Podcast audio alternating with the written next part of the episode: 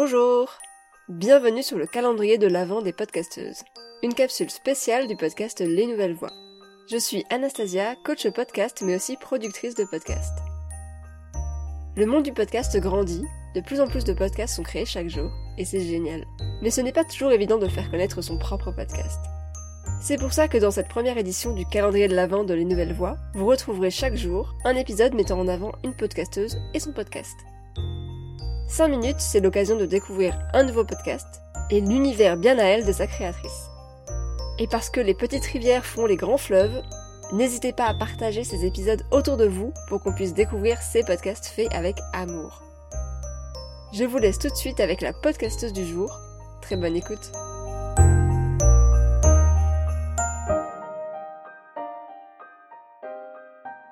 Bonjour, moi c'est Virginie, j'ai 23 ans, je travaille dans la communication à Bruxelles. Si je devais parler de moi en quelques mots, je dirais que j'adore la pizza. Euh, ma couleur préférée c'est le bleu, comme ça vous saurez tout sur moi. Et je suis passionnée de photographie, de podcast et de musique. Mon podcast, il parle de parcours de vie. Je donne la parole à des femmes et à des hommes, et ces, personnes, donc ces femmes et ces hommes, ont décidé de vivre leur vie, et dans le cours de cette vie, ils ont concrétisé un rêve en projet. On part vraiment sur des conversations authentiques, sans prise de tête et sans filtre. Mes invités ont vraiment la parole dans le podcast, et ils expliquent vraiment tous les côtés de leur projet, que ce soit les côtés positifs ou les côtés négatifs. Le podcast est en ligne depuis le mois d'octobre 2020, et pour le moment, ici, euh, à fin novembre, il compte 5 épisodes donc euh, je publie un épisode toutes les deux semaines. Le podcast qui t'a donné envie de créer le tien. Sans vouloir euh, te flatter, Anastasia, mais c'est le tien, entre autres. Euh, donc quand j'ai commencé à écouter des podcasts il y a plus ou moins un an, je crois qu'un des premiers que j'ai écouté, c'est celui de Louise Aubry qui s'intitule My Better Self. Et j'ai adoré, je le trouvais très inspirant, ses invités très inspirants, ses questions aussi. Et puis j'ai un peu cherché des podcasts plutôt orientés vers le voyage, et c'est là que je suis tombée sur De Vraie Vie. Et là j'ai eu le, le coup de cœur et je me suis dit, mais pourquoi pas moi en fait? Juste ça, pourquoi pas moi? Pourquoi pas euh, créer mon podcast Pourquoi as-tu créé ton podcast?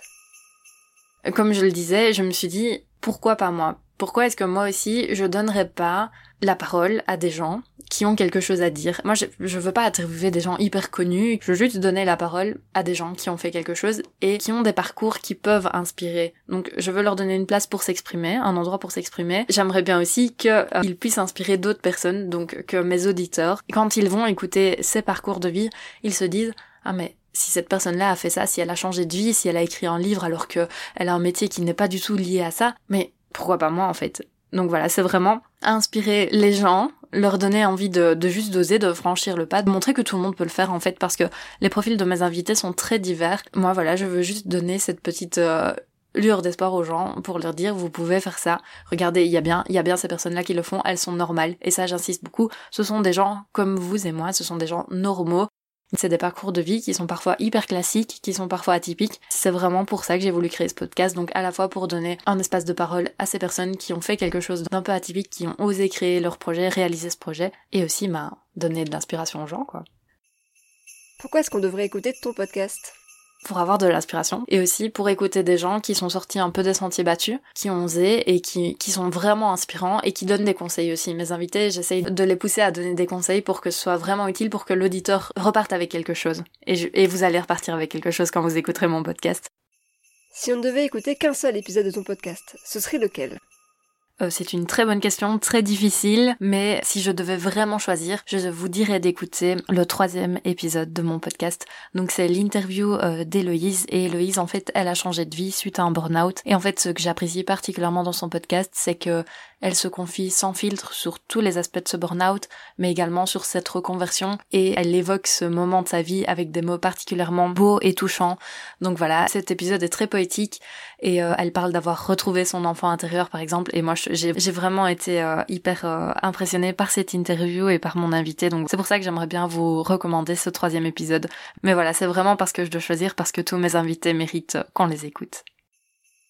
Une anecdote de ta vie de podcasteuse en fait, c'est assez drôle parce que sur mes cinq épisodes, la majorité de mes invités ont étudié la communication et je vous assure que je ne l'ai pas fait exprès euh, parce que moi aussi j'ai étudié la communication.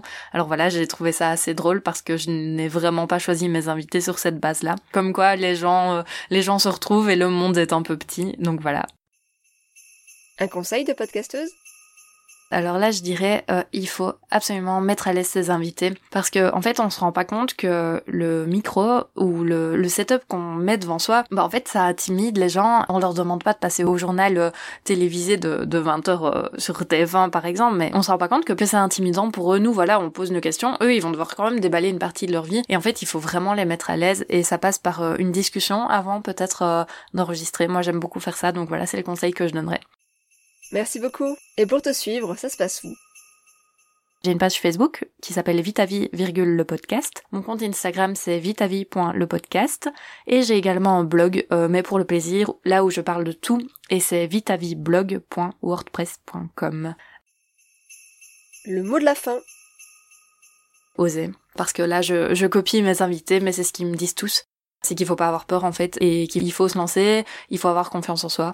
Et en fait, ça fait pas mal, il faut juste essayer.